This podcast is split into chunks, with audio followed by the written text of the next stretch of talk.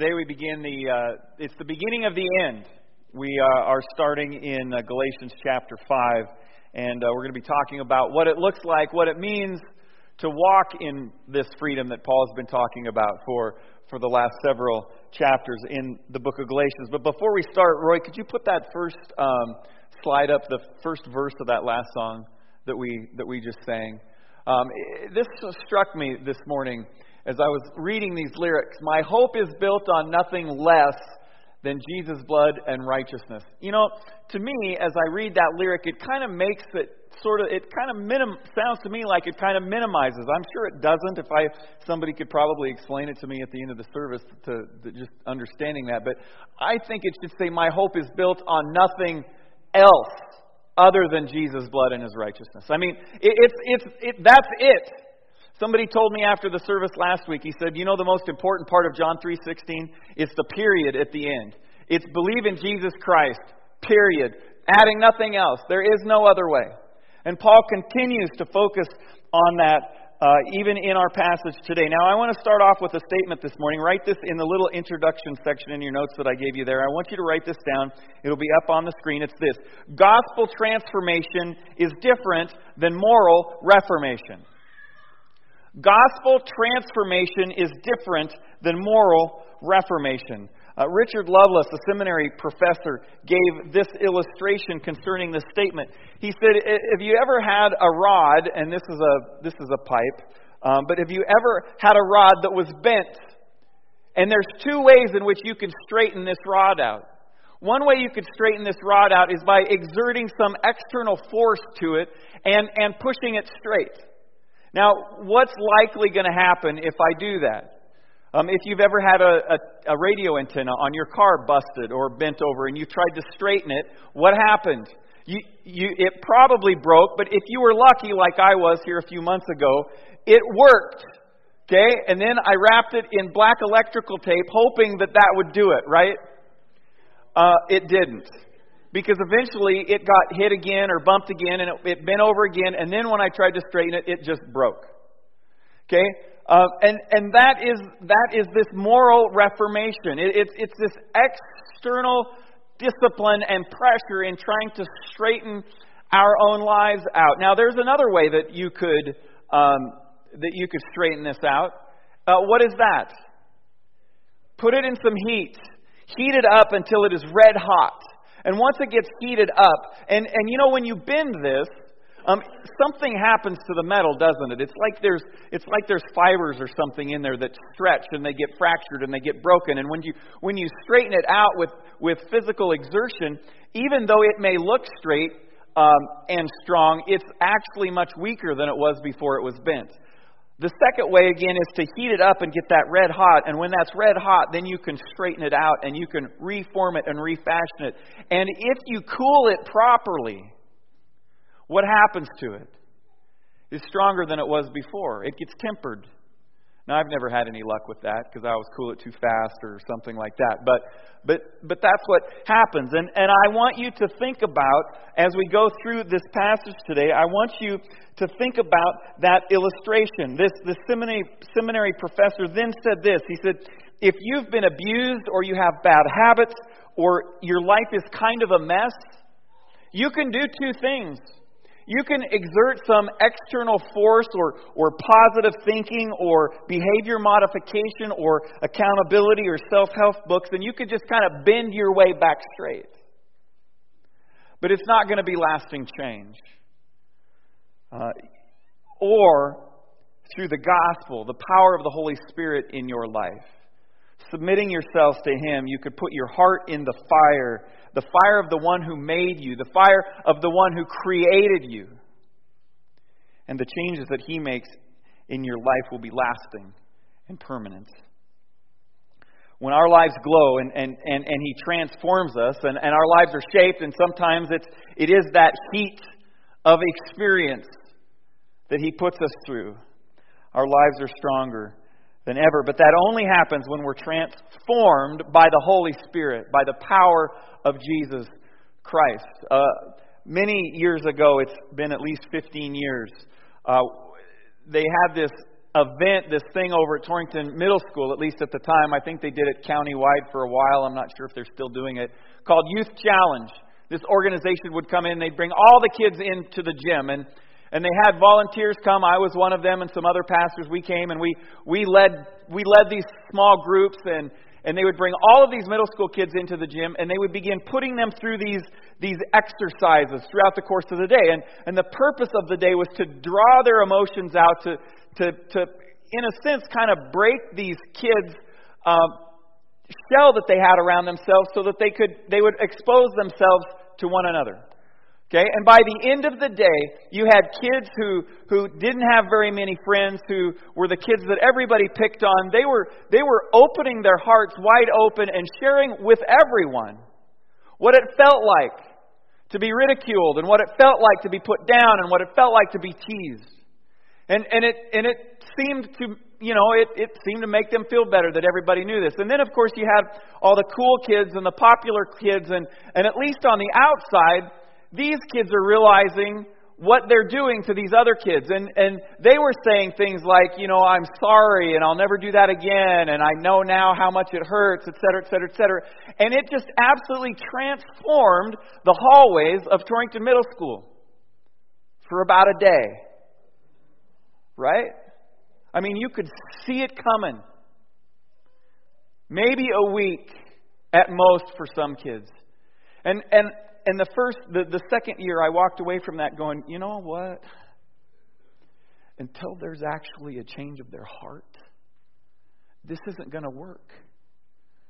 This isn't going to work. Moral reformation isn't going to work. Only gospel transformation. And Paul makes that very clear here.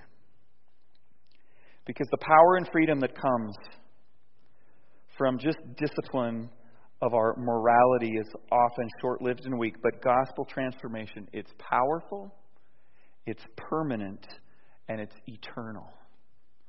Incredible. Incredible. Look, look at Galatians chapter 5. Let's read verses 1 through 6. Let's see what Paul has to say this morning. It is for freedom that Christ has set us free. Stand firm then and do not let yourselves be burdened again by a yoke of slavery. Mark my words. I, Paul, tell you that if you let yourselves be circumcised, Christ will be of no value to you at all. Again, I declare to every man who lets himself be circumcised that he is obligated to obey the whole law. You who are trying to be justified by law have been alienated from Christ. You have fallen away from grace, but by faith we eagerly await through the Spirit the righteousness for which we hope. For in Christ Jesus, neither circumcision nor uncircumcision has any value. The only thing that counts is faith expressing itself through love. Paul says, It is for freedom that Christ has set you free. What is this freedom? Well, point number one is in Jesus Christ we are free. And we're, we're going to be focusing in the next few weeks more on this. And, and uh, if, if you leave here today and you kind of have some questions about something, come the next couple weeks. And if you still have questions after we've flushed through these last two chapters, let's, we'll, we'll talk about it and we'll see if we can't figure out um, an answer to the question that you have. But as we begin this point here, I want to I want to read from the message of Galatians only one way, a commentary by John Stott. This is what he says, as the New English Bible puts it verse 1 Christ set us free to be free men. Our former state is portrayed as slavery, and we've seen this over and over and over again in the last few weeks. Jesus Christ, so our former state is portrayed as a slavery. Jesus Christ is a liberator. Conversion as an act of emancipation, and the Christian life as a life of freedom. This freedom, as the whole letter and his and this context make plain is not primarily a freedom from sin, but rather from the law.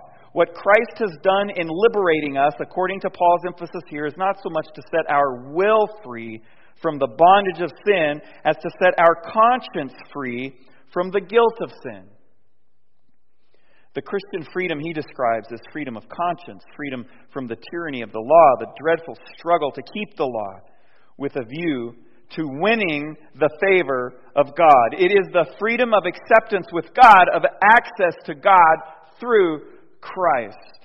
So in Jesus Christ, we are free. Now, even though this isn't Paul's emphasis here, I do want to mention it because it's biblical. Um, we are definitely, as sons and daughters of Jesus Christ, freed from the bondage of sin. We're freed from sin. Um, sin before Christ has a grip on us.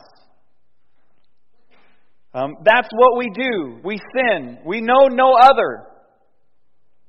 And upon the moment of faith, we begin experiencing our relationship with Jesus Christ. Eternal life. Eternal life isn't something that just comes one day when we pass from this earth and on to eternity. It starts the day that you are granted the Holy Spirit, the day that you put your faith and trust in Jesus Christ as Lord and Savior, and He begins to mold you and transform you, putting us through the heat and the straightening for these bent rods of lives that we have. And we become straight and tempered and useful in the kingdom and for the kingdom of God. The Holy Spirit has an enormous part of this.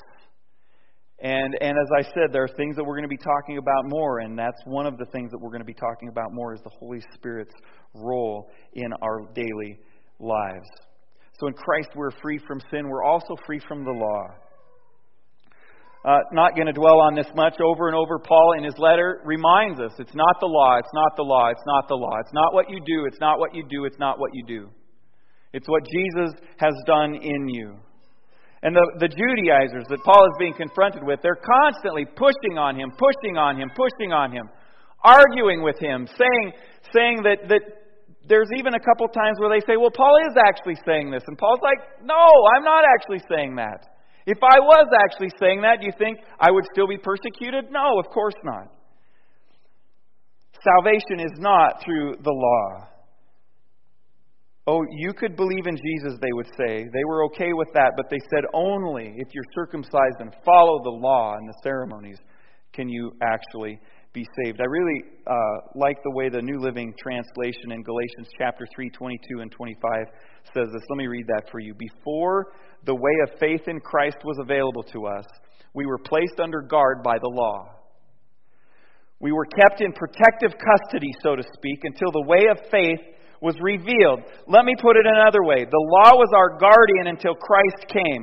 It protected us until we could be made right with God through faith. And now that the way of faith has come, we no longer need the law as our guardian. Jesus fulfilled it. We are free from the law. We are free. And I, as I've thought about our, our Christian life and my Christian life this week, I, I, I kind of liken it to, to a soccer game. You know, the, the U.S. men's team is going to play for the Gold Cup, the World Cup tonight, or actually it's at 12:30 today. Um, best men's soccer team the U.S. has ever fielded. It's 10 straight wins. I, I hope they can go all the way, and they do it. But as I as I have, you know, in soccer is. Are there any real soccer fans in here? Raise your hands, because I don't want to offend too many of you. Uh, I think soccer is one of those sports that you just kind of have to grow and learn to love. I, you know, maybe you can be born with that, but for me, you know, I've had to learn to love it, but to like it. I've had to learn to like it. Um, but as I think about a soccer field, you know, there really, there's really only three things that you need to know um, on a soccer field. One, you need to know what the boundary is, right? Um, two, you need to know that you can't touch it with your hands. And three, you need to know that you can't push other players down. Pretty much, if you know those things, you can play a game of soccer. And and and so how do you move the ball around the field? Well, however you feel like it. You can bounce it off your head or your nose or your ear or your knee. There's all kinds of freedom on the pitch. And and that's really the way the Christian life is. Uh, there are some boundaries, yes, and, and we're going to be talking about those uh, next week for sure. Uh, but there is unbelievable freedom to live and love and serve and be. For freedom, it is for freedom Christ set us free. Then Paul continues in verse 2 Mark my words, I, Paul, tell you that if you let yourselves be circumcised, Christ will be of no value to you at all. Again, I declare to every man who lets himself be circumcised that he is obligated to the whole law. You who are trying to be justified by law have been alienated from Christ. You have fallen away from grace. Point number two, um, Paul says, stand firm in your freedom.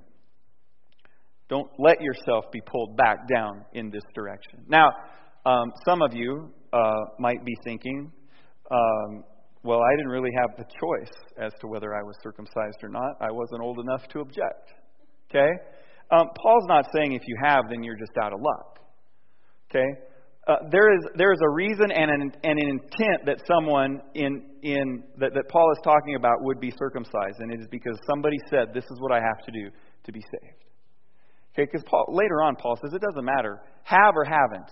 And, and something else that we need to understand about the context of, of Paul's writing is that oftentimes when it talks about circumcision and, and it's closely related to the whole law, you, could, you kind of lump both of those things together. And it's, it's all of that. It's, it's, the, it's the traditions of Judaism, it's following those laws and, and calendar dates and, and customs and all of that. So Paul reminds us to hold on to what he taught. Um, remember when he said in chapter 1 that if there's anybody else that teaches you anything different, they would be cursed because they're wrong. Um, what we originally taught you, Galatians, that, that, that salvation is in Christ alone. Hang on to that. Even if angels, he said, were to bring you something different, don't listen. Don't listen to them. Don't be swayed from the truth. We need to know what the truth is, don't we? And we have it right here.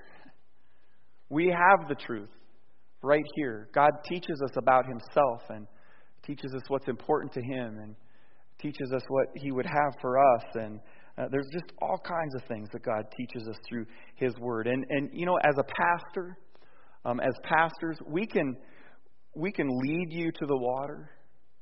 Um, we can even on a Sunday morning maybe feed you a little bit of salt, but we can't make you drink.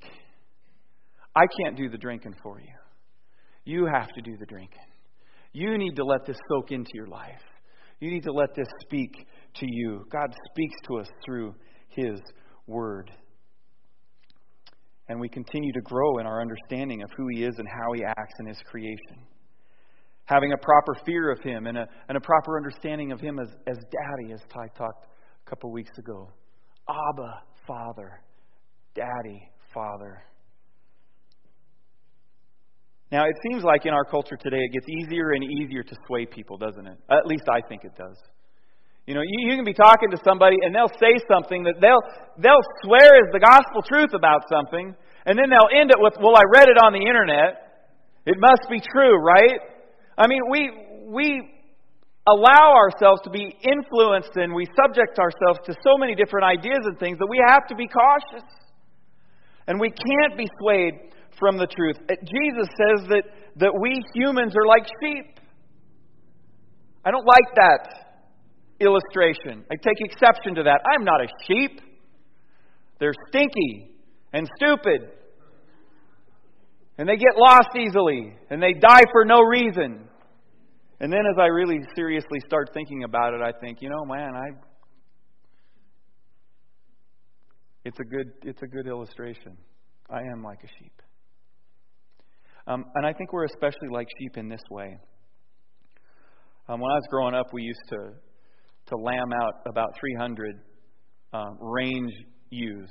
They'd just haul them in from the mountains and stick them in a corral, and we would lamb them out. Lots of fun. Um, and in the, of course, it's in the wintertime, and there would be times where there would be a blizzard forecast, and, and we'd have to put them all inside 300 ewes inside.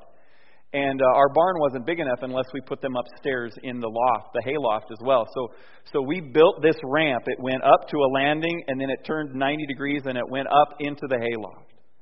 Okay, great idea, right? There's only one problem convincing a sheep to go up the chute. But if we could get one to go, Katie, bar the door, you better get out of the way because if one goes, they're all going. And that's exactly what happens. If we could get one to go, it was just like sheep. they were just following one another. And that's exactly what we do. So we need to be cautious not to sway from the truth. Paul says in verse 9, he says, A little yeast works through the whole batch of dough. We need to be careful. In, in Wyoming, I think a, a more pertinent illustration might be that, that it can spread like a wildfire in August. I mean, it's just going to take off. We must be careful not to be swayed from the truth. And one of those truths is that in Jesus Christ we are free. We're free. Now, some people wonder how in the world we can be free when there are other passages in the Bible, in fact, in this very chapter, where Paul gives us this list of do's and don'ts. Because there are commands in Scripture. There are things that, that, that we are not to do, and there are things that we do. And, and the problem is that we have gained this understanding of freedom that freedom means that we can do whatever we want, whenever we want. That's the kind of freedom that is promoted in our culture, in this country. And, and ultimately, that's not freedom. I mean, most parents in this room would recognize that, that that's really not freedom. If, if you know a, a parent who just lets their kid do whatever, they don't care what time they come in, they don't care where they're at, they don't care what they do, they have all of this freedom.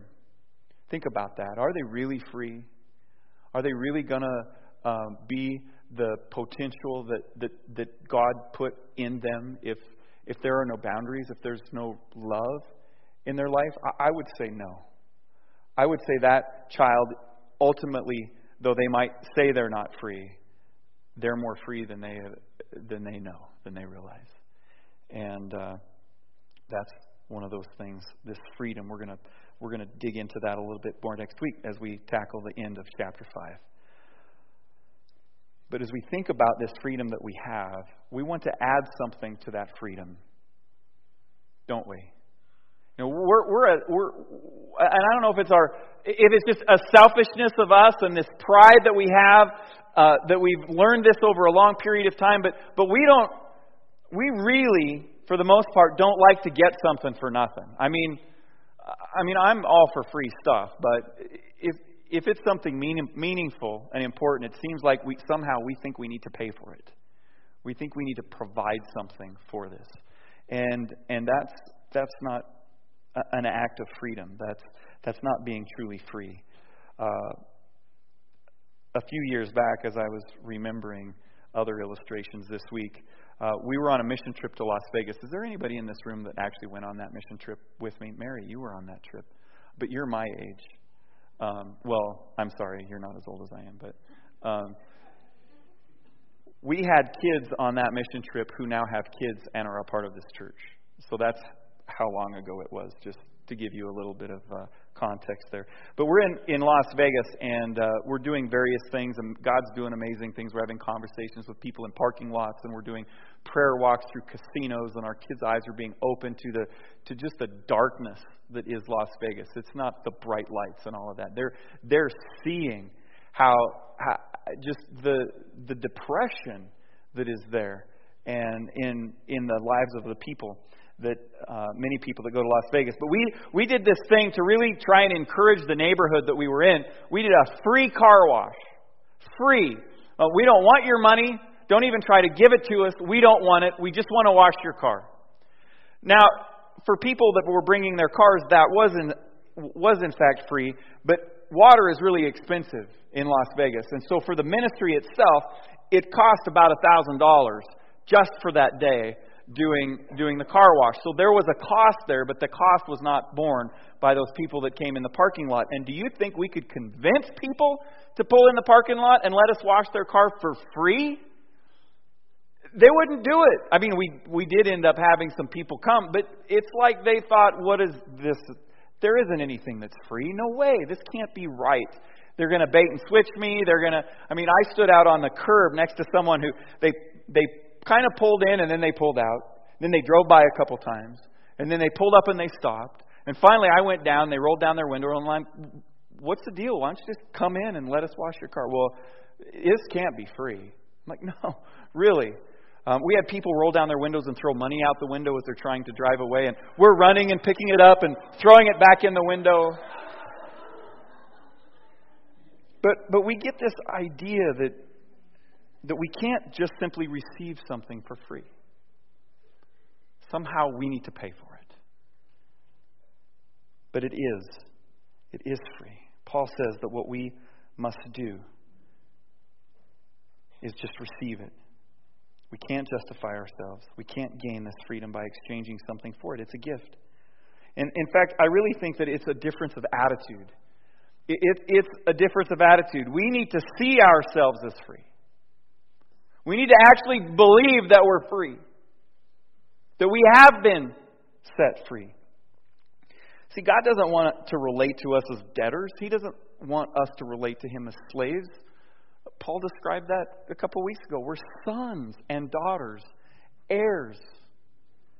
Heirs. On the one hand, we say, Isn't our God good and full of grace and mercy? And on the other hand, uh, we can be simply incapable of accepting it. Our lack of perfect goodness is offended by this. It, it should be earned, right? The Bible says, no, that the entrance into God's kingdom is by grace alone. But we struggle to live our lives in this way, like the Judaizers. You know, they had like this, this brownie board or this, you know, like when you're in elementary school and you have your name and you get stars behind your name for, for being good. I didn't have very many stars when I was in elementary school, but um, that's what we want to do. We want to somehow justify ourselves and get stars by our names, and that's what the Judaizers were doing. So, how are you living your life? Are you living your life with a sense of freedom and sort of exhale in Christ and wow, what a what an incredible life I have? Or are you allowing yourself to be sucked back into putting marks on a board? I did this, I did this, I did this. God should be pleased with me. Or are you just living for Him, with Him? And I, I want to encourage you this week to focus on receiving the love and grace from God. Not sheer discipline in your life, but just allow Him to speak into your life. Ask Him to help you experience a lack of guilt and, and bondage. Um, give the Holy Spirit that reign in your life this week. Which brings us to our next point, which is simply this hope is not a wish, it is a certainty. Now, I, I've been keeping track, and I've heard several people, even this morning, say, Well, I hope this, or I hope that, or I really hope. You know, it looks like it's going to rain, and somebody else says, Well, I really hope so. So, in our culture, in our dictionary, in our language, what does hope mean? It's a wish, it's wishful thinking. Um, Webster's dictionary says it is to cherish a desire with anticipation. It's wishful thinking. Now, if we read this next verse with our understanding of hope in that way, it, it, it's really kind of scary. Look at verse 5. But by faith we eagerly await through the Spirit the righteousness for which we hope. Okay? Now, sometimes in, uh, when we translate the original Greek into our English language, there just isn't a good word for it. Um, and, and, I don't know why they chose the word hope here. Um, they're a lot smarter than I am, but um, I do need to let us know what the actual definition of this Greek word translated hope here is. And it literally here means with absolute certainty with absolute certainty. Now, let's read that verse. In fact, if, if you mark in your Bible, circle that word hope, put a little line to the to the to where you can write and put absolute certainty. So Paul is saying right here, so by faith, with, without seeing it, we eagerly await, we have this anticipation, we're excited about it, it's coming. Um, through the Spirit, the only way it's possible, through the Spirit of God, His work in us, He's heating us up, He's changing us, He's strengthening us. It's not any power that we produce. We aren't the ones making this happen, it's Him. Okay, so through the Spirit, the righteousness, um, we're going to be looking at that next week. The good things, the fruit, those kinds of things that's produced in us, for which we hope, for which we are absolutely certain. That to me is a lot different than wishful thinking. That to me says, you know what? I am a son of God. And He says He's going to bring righteousness in my life, and I can be absolutely certain that that's going to happen. Because He's changing me, He's transforming me. It's not me. It's not because I'm such a disciplined and experienced person. It's produced by the Holy Spirit. That's why your Bible says the fruit of the Spirit, not the fruit of Sarah or the fruit of Don or the fruit of Dick. It's the fruit of the Spirit. With absolute certainty. Titus 2 11 through 14 says, For the grace of God has appeared that offers salvation to all people. It teaches us to say no to ungodliness and worldly passions, and to live self controlled, self controlled, upright, and godly lives in this present age, while we wait for the blessed hope, the appearing of the glory of our great God and Savior Jesus Christ. It is an absolute certainty that He's come.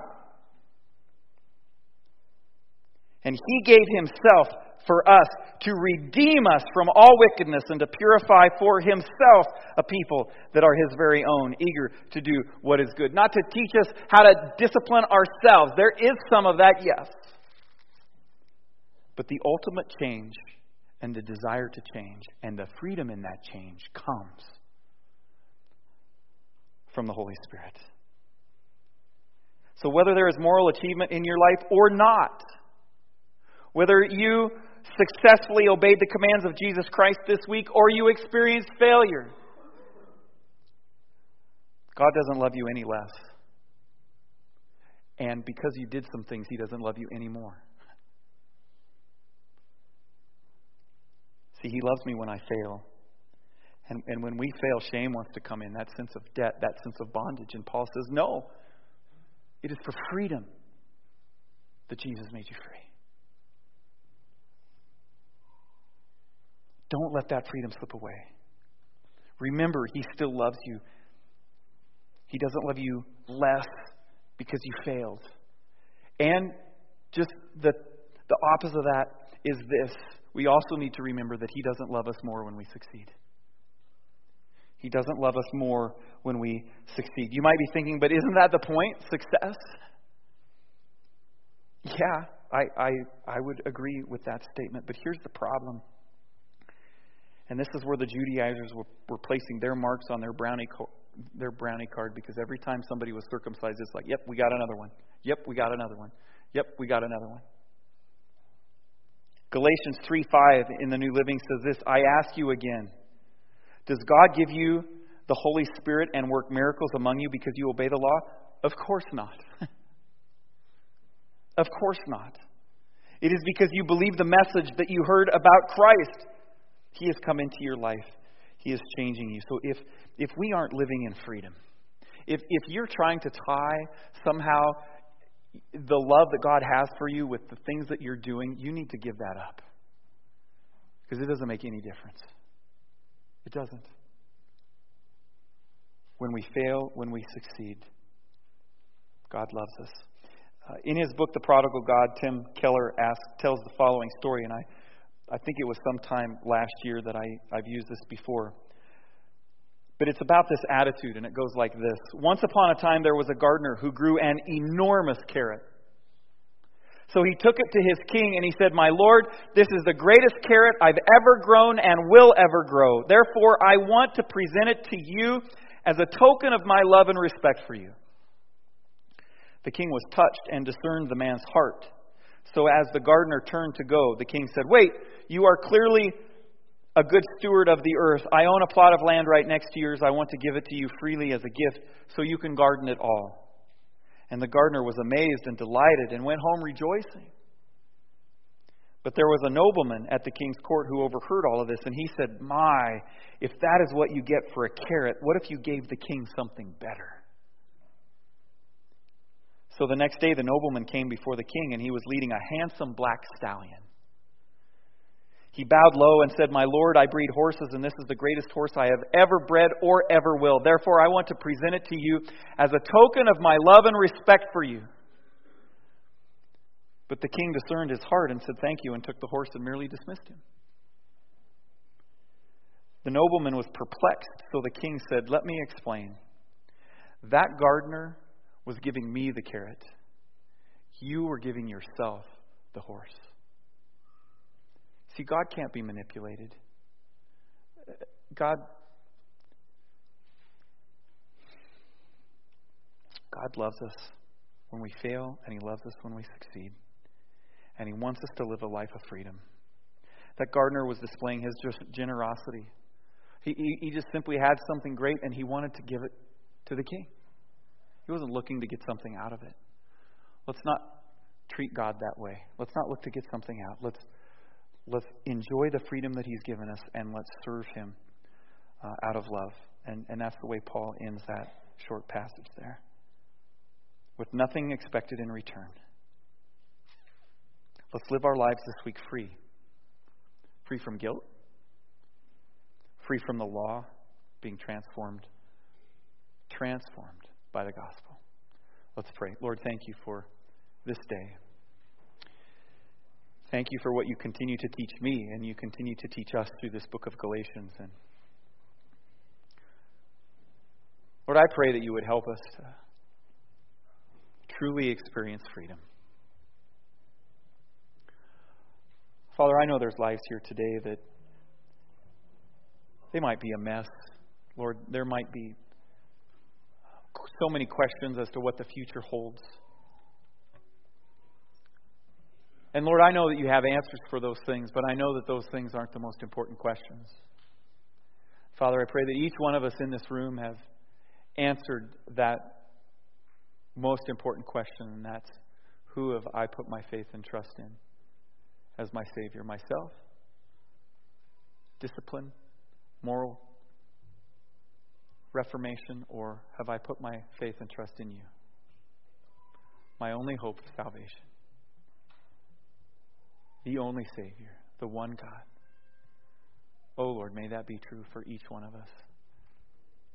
And Lord, I pray that you would continue to Straighten us out. Purify our hearts. Purify our minds. Teach us. And Lord, may we rest this week and understand just a little bit more what it means to be free. To be free indeed. In Jesus' name.